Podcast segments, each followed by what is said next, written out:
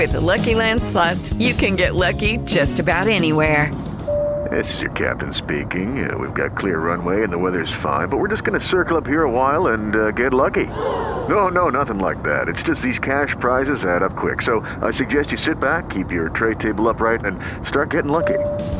Play for free at LuckyLandSlots.com. Are you feeling lucky? No purchase necessary. Void where prohibited by law. 18 plus terms and conditions apply. See website for details. Hello, Swamp Dweller. It's strange to finally write this after months of meticulously crafting the perfect letter with which to grab your attention. But sadly, those hours were in vain. It's impossible to express the entirety of what happened without including some rather embarrassing details. But I can't keep this to myself any longer. Hopefully, you can see past my mistakes and consider reading this to your viewers. There is no defense for my intentions, but I would like to conclude this preface by saying that I am a different person now. My name is Parker, and I'm a 21 year old manic depressive, bipolar college dropout. I'm also a snob and an all around asshole. This isn't a cry for help, it's an explanation. You see, I've been coming to the swamp since 2018. It's one of a few pleasures in my pathetic life. Any tale where someone suffers more than myself is a treat. But here, I don't know. There's something special about the atmosphere. I've nearly convinced myself I'm visiting a real place. Did I cross a line from a loyal fan to obsessive psycho? Probably, but listen to my whole story before passing judgment. Eventually, listening wasn't enough anymore. I wanted to keep the show going daily, to hear my words shared with everyone here in the swamp. The problem I was a boring nobody, and apparently so was my family. There wasn't a single haunting or a stalker among us. Finally, I decided to create a work of fiction. But they were dull, and even if you read them, they'd be immediately forgotten. No, if I was going to lie, it was going to be something memorable. After trashing a dozen or more drafts, the entire world stopped. My sister died, and I experienced real pain. The previous depressions were nothing compared to the new torments of daily life. Leslie was walking to her car after work when some shitbag just grabbed her. But that's not the story I'm here to tell. It's only the catalyst. I've always wanted to die. Not in a I can't take it anymore dramatic way, in a this is pointless and I don't want a passive type of way. After Leslie, it became the bad kind. Wanting justice kept me going at first, but when the shitbag went down shooting, that was gone too. There's a calmness that comes with the decision to die. The pain finally stops because it doesn't matter anymore. It felt like my mind was clear for the first time, and I understood exactly what I wanted to do. Opening a new doc, my fingers danced over the keys as words practically wrote themselves. In minutes, three perfect paragraphs introduced myself as an adventurous hiking enthusiast, I explained my love for this channel and my lifelong desire to visit Aokigahara, Japan's suicide forest. It was far from finished, but a beautiful beginning. Next, I bought a plane ticket, a round trip to support my claims. I got a passport and packed my bags. The plan was nearly flawless. I would write of my daring adventures, and when the audience was captivated with my unbelievable discoveries, I would deliver the clincher. The returning tomorrow will update soon. Of course, that was never going to happen. Later, when my body was discovered, well, you get the idea. There was a chance details about my true personality would surface, but most people want the mystery. They'll overlook a few discrepancies in the story if it's good enough, and I thought mine was. I researched the area to ensure no claims contradicted the legends too much and found the subject fascinating. In 2003, a record breaking 105 bodies were discovered. In 2010, over 200 suicide attempts were made. Due to the drastic increases, they won't release the numbers anymore. In the year 864, Mount Fuji erupted, and where the lava flowed, Aokigahara eventually grew. Halfway up the mountain, one can see the forest from high above the treetops. the breathtaking view is the reason it was named Yukai, or Sea of Trees. Unfortunately, the surrounding villages were poor and starving. It was common for families to abandon their elderly in the woods and call it mercy. Many of them committed suicide rather than face weeks of starvation and exposure. This brings us to the Onyo, a vengeful spirit capable of causing physical harm. Many claim these malevolent beings are responsible for most, if not all, of the forest deaths and disappearances. Even experienced hikers tend to lose their way. Now, the public trail ends with no trespassing notices and warning signs. Those who are determined to die simply venture forth and do it. If they're unsure, they tie a ribbon in the trees to guide their possible return. Sometimes, locals volunteer to perform suicide checks and know what it means to find one of those trails. In case you're wondering, I took camping gear, but only to support future claims. We can skip the swank hotel, weird toilets, and actual trauma of public transportation. I'd rather jump to where fantasy and reality diverged. Once I learned what it was like to travel in a crowded city, I knew multiple trips were out of the question. Instead, I took everything on the first day. Finding reception at the bottom of the mountain seemed preferable to another round trip. Plus, it fit my narrative better. I was just camping, but things were so scary I came down to send this. At least, that's what I told myself. It wouldn't matter why I went back afterwards. People always make dumb decisions in those situations. Let everyone speculate I forgot something, or maybe I was forced. The important thing was to steer them away from suicide. I don't care what went in its place Onyo, Yakuza, aliens, pick your poison. From the moment I arrived, things were more difficult than anticipated. The insects were drawn to me like they smelled a foreign delicacy in my blood and the weight of my gear increased with every step. When the trail split in two, I stopped for a much needed break. The signposts were in Japanese, but a passing elderly couple speak English well enough to help. They exchanged worried glances after noticing my tent. I insisted my interest only lay in camping, but it was doubtful that they believed me. I'm still in awe of the forest's beauty. It's amazing what nature can do when the trees aren't cut every 10 to 20 years. If you leave the trail, even before the Forbidden Zone, it's practically guaranteed you'll get lost. I stopped for a few more breaks along the way and reached the end in roughly two hours. A small barrier with numerous warnings offered no challenge in preventing my entry, but that's what marks the point of no return for so many. My first glimpse revealed tattered ribbons of all colors and sizes blowing in the breeze. I worried my line would be too easily seen if it started within view of the trail, but then noticed a uniquely shaped tree in the distance. Halfway there, a blue, uncut ribbon could be seen stretching into the dense foliage ahead. It inspired a combination of fear, curiosity, and regret. Turning back, I found a new landmark to the right. When sure no one was nearby, I started my own red lifeline. It was a solid hour before I found a suitable place for the tent.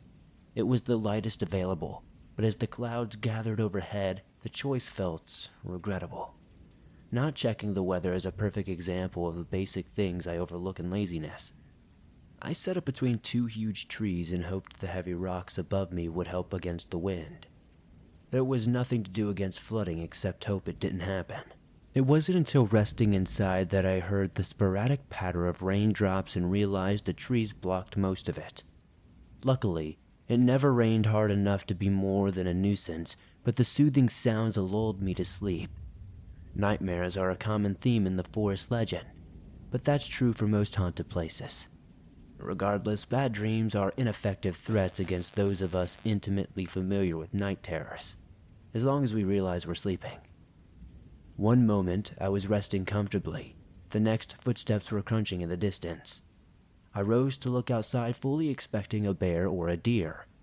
My ears couldn't discern how many legs it walked on, just that it was heavy. The sound stopped instantly when I unzipped the flap. Taking a few cautious steps forward, I scanned my surroundings. It was then that I realized Aokigahara was a serial killer's paradise, but it was too late for new worries. Besides, I was there to die. If someone wanted to help, why complain? I turned and felt urine stream down my leg. Standing not five feet behind my tent was the elderly couple from before. Except now, they look like zombies. They weren't ghostly apparitions, but solid bodies. Their faces were chalk white and peeling. The woman's neck had jagged red slashes, and her husband was missing a portion of his skull.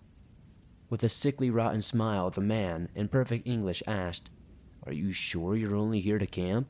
Is there anything you'd like to talk? Hello, it is Ryan, and I was on a flight the other day playing one of my favorite social spin slot games on chumbacasino.com. I looked over the person sitting next to me, and you know what they were doing? They were also playing Chumba Casino. Coincidence? I think not. Everybody's loving having fun with it. Chumba Casino is home to hundreds of casino style games that you can play for free anytime, anywhere, even at 30,000 feet. So sign up now at chumbacasino.com to claim your free welcome bonus. That's chumbacasino.com and live the Chumba life. No purchase necessary. VGW Group. Void were prohibited by law. See terms and conditions. 18 plus. About were wonderful listeners. As he spoke, they advanced from both sides, and I stumbled backwards. Oh, don't be frightened, dear, his wife added. We only want to help. We have a grandson your age, or we did, until he left us to rot. The sorry, selfish bastard. Her voice became deeper with every word until it no longer resembled a woman's. I retreated faster and soon fell flat onto my back. Twisted roots and rocks jabbed painfully into my skin, but there was no time to stop for the stars dancing in my vision. The couple's approach grew louder with each step, and their cold iron grips could come at any second. I flailed, desperately propelling myself backwards, but my clothes snagged in several places. Finally, when I thought my heart would fail from pure terror, I jolted awake with a loud clap of thunder. Outside in the cool, fresh air, I noticed my clothes were soaked in sweat. Once changed, I started a fire and wondered at the possibility of staying awake for the rest of my life. Having one of those dreams at night was something to avoid. Phantom pain lingered from the imaginary fall. But as a lifelong hypochondriac, I've learned to ignore most aches and ailments. In a blatant act of rebellion, my brain showed me awful things waiting in the forest, creeping closer by the minute. I didn't care about the story anymore. I was trapped. If I fled in the dark, every branch would be fingers, every animal would be demons, and every cold breeze could be the Reaper's breath. Shadows darted about in the corner of my eye, but I was paralyzed. The trance was only broken when a figure suddenly lunged into the clearing. I turned my head in time to catch a glimpse of a pale, angry woman before she vanished. Taking advantage of my regained mobility, I dove into the tent. I felt a cold certainty. That's what they wanted, but my anxiety grew in tandem with the darkness. Staying outside was not an option. I felt naked and exposed. Countless eyes were watching, waiting. But for what? The whispers hinted suicide, but I wasn't ready to admit I heard them yet. Things were almost calm during the first hour. Writing seemed like a good distraction, but it was difficult to focus. It wasn't until accidentally dozing that I heard real footsteps. Several. The firelight cast tall, exaggerated shadows onto the tent, and they grew taller with every step. There were at least six, maybe even more. I thought they would force their way inside, but they circled me like vultures. Round and round they went, slowly, never stopping or talking, but occasionally they showed me things.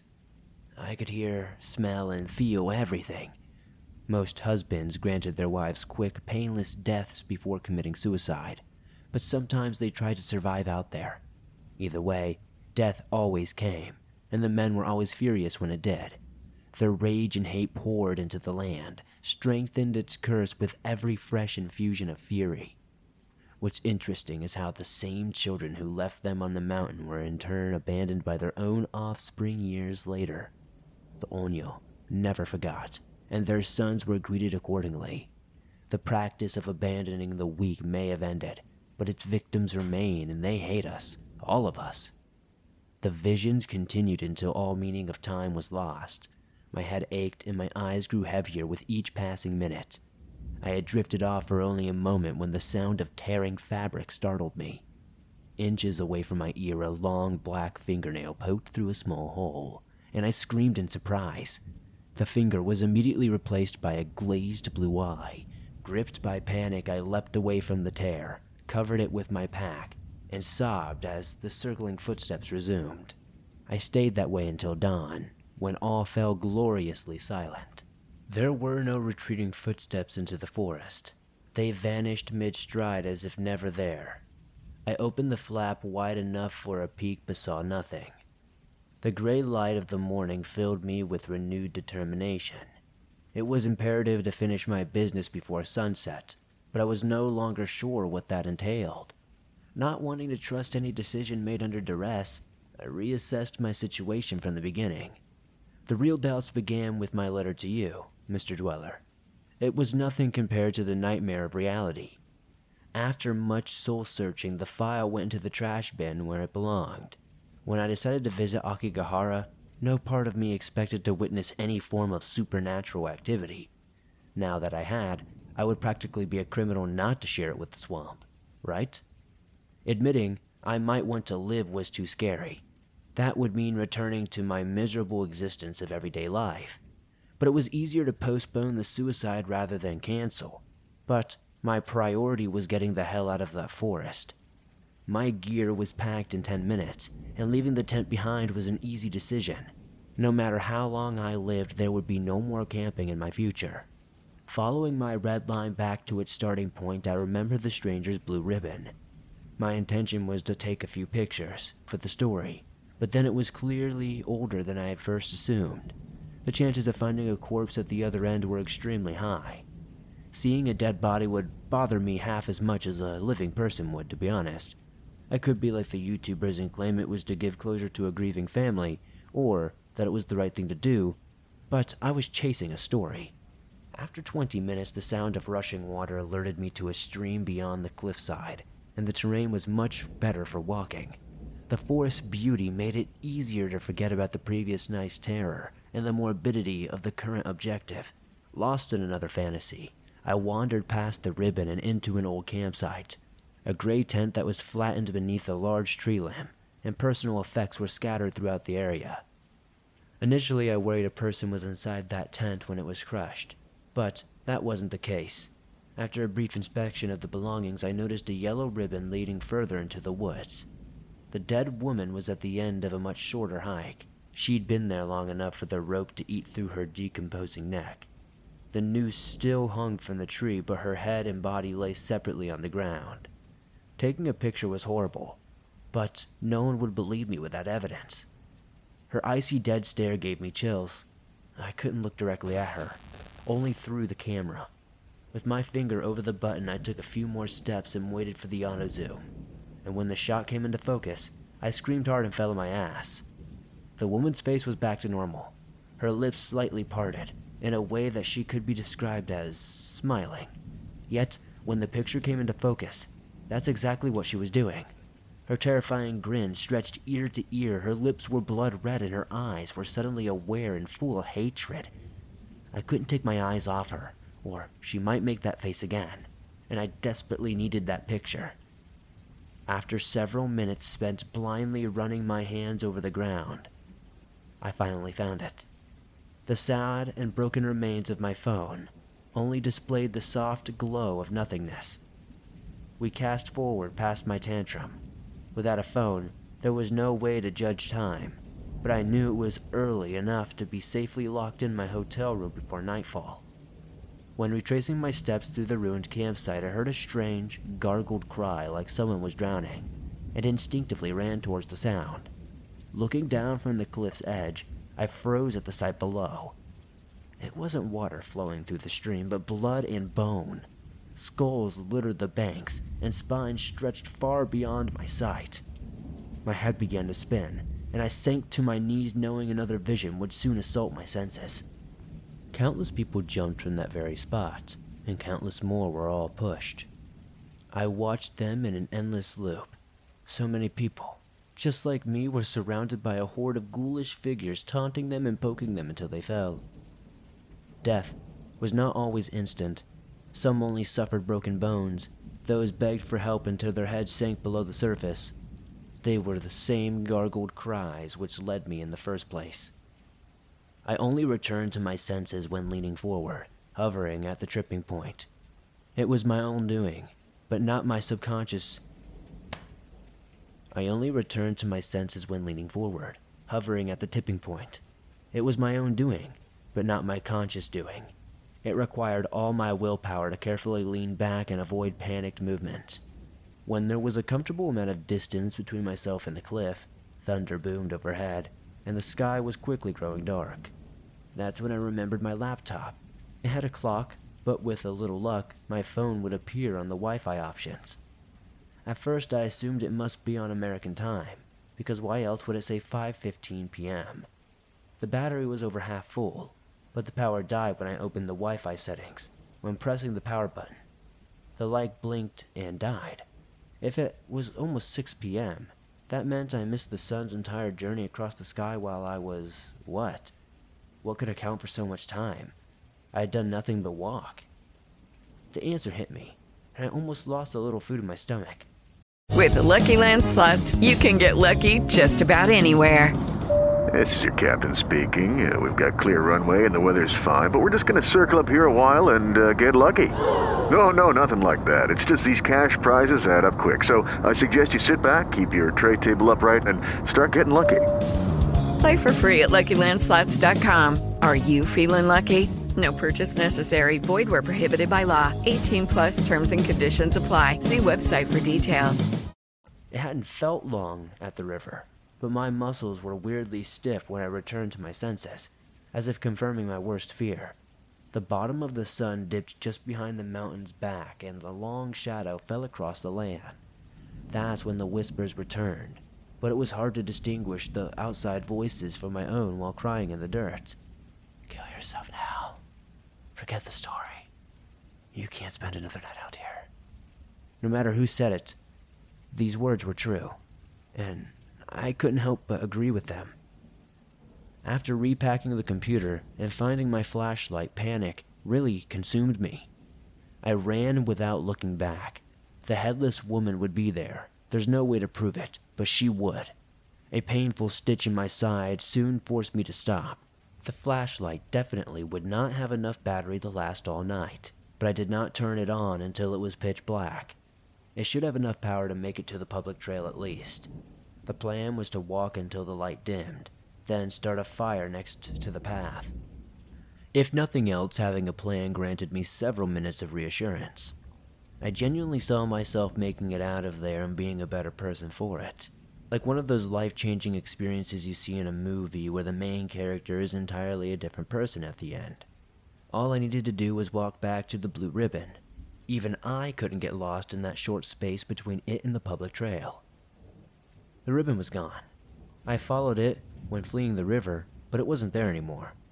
As if answering my screams of frustration, a violent wind blew and a wall of dirt hit my skin like a thousand needles. Underneath the howling wind and crunching leaves, there was another sound whispers, floating to my ears off the cold breeze. They were secrets and knowledge, questions and answers, promises and threats, all for my ears alone. When the trees were calm once again, I opened my eyes in time to watch the last blue tatters fall to the ground. Instead of being consumed by terror, I felt relieved. The whispers were pleased, and so was I, but immediately upon that realization was the now familiar feeling of waking from a trance. Those feelings hadn't been my own, and the appropriate response of panic began in earnest. Thinking the trail must be close, I used the flashlight and kept moving in the same direction. Fun fact walking in a straight line is impossible without a guide. You'll always make a circle. Feel free to Google it. I didn't believe it either, but it was an interesting read. I pointed the flashlight into the cluster of trees and took three deep breaths before proceeding. The light bounced with my unsteady movements, and the whispers begged me to look for their faces, to follow them home. But if they were trying to lure me right, I needed to go left, and that's when the old couple returned. The moment the light fell on their rotting faces, I came to an abrupt halt, and they laughed at my fear. You'll think you'll wet his pants again? The man asked his wife. Oh, hush, that doesn't count. That was a dream, wasn't it? The woman teased. No telling. He was soaked clean through afterwards. Who knows what fluids came out of where? the husband answered, and they both laughed. My eyes only glanced away for a second, and my head never moved an inch. Yet they halved the distance between us. Despite every conscious effort to avoid it, I yelped and fell once again. Standing no more than five feet away, they cackled maniacally while the whispers in my head turned to screams. There's only one way to end it, they warned. Consumed by panic, I struggled to my feet and ran around them while hopefully staying on course. When their wild, mocking laughter was gone, I slowed to catch my breath. Turning the flashlight off at that moment was one of the hardest things I've ever had to do, but every second of power that that battery could have was precious. In the dark, my breaths were loud and jagged. It felt like the sound would carry on for miles. As my heart began to slow, a soft whisper spoke into my ear, so closely I felt breath on my neck. Come play with me. It was a child's voice that time, and before a chill ran down the length of my spine, small fingers brushed the tips of my own. I frantically fumbled with the flashlight, nearly dropping it before finding the switch. It was only on for a brief instant and immediately began to dim. As the beam slowly faded, faces began to appear between the trees, watching and smiling. A whimper escaped my lips as I banged the flashlight against my palm, causing it to flare back to life for short spurts, only to immediately dim again. The pale faces in the forest blinked in and out of existence with the light, appearing closer with every flash, and the whispers promised soon, soon. My entire system shut down. I collapsed, and between loud, racking sobs, I apologized for every horrible thing I had done to the spirits in life or after. Somewhere in the corner of my desperate brain, I remembered the only paragraph involving how to appease an Onyo.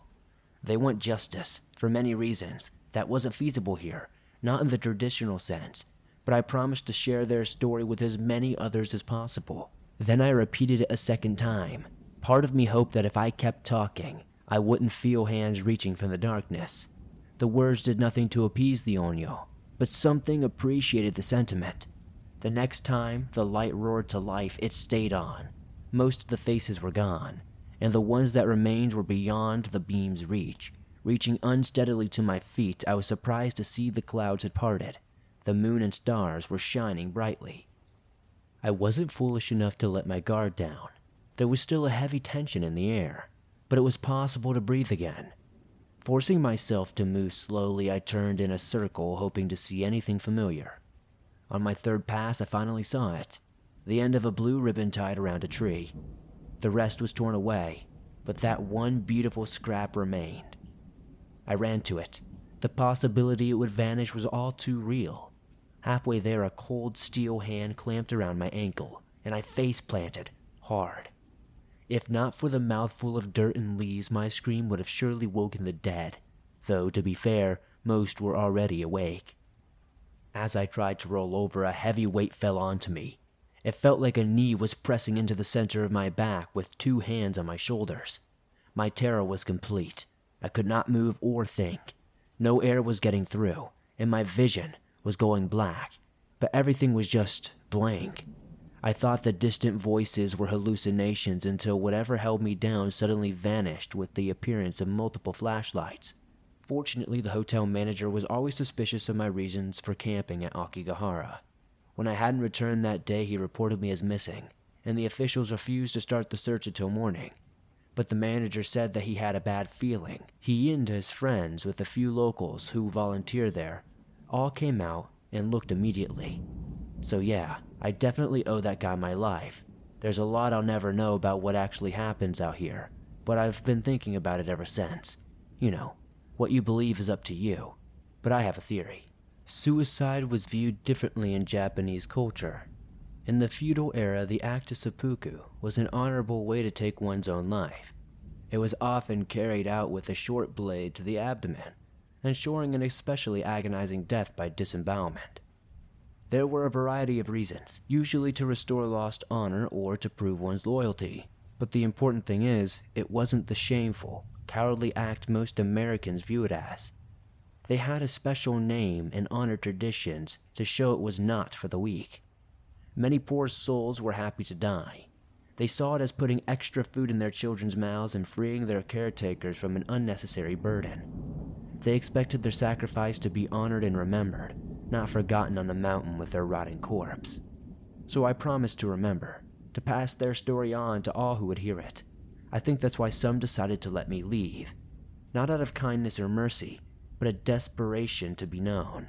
I'm not sure if that conveys the profound life lessons I've learned, but if nothing else, please try to be less judgmental towards others. Not everyone is raised with the same ideals or opportunities, but we all bleed. Anyway, that's my story. Even if you don't use it for the channel, I don't care. The fact that you saw is plenty. Most importantly, thanks for all the shitty nights you've gotten me through. Whether you know it or not, I think you might have saved a few lives when you started this channel. It's not just that you provide quality content or entertainment, it's that you include all of us in every episode. You've created a second home where all of our friends are welcome like family. I hope you know that.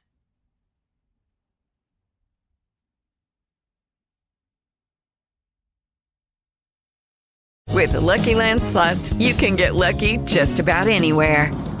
This is your captain speaking. Uh, we've got clear runway and the weather's fine, but we're just going to circle up here a while and uh, get lucky. No, no, nothing like that. It's just these cash prizes add up quick. So I suggest you sit back, keep your tray table upright, and start getting lucky.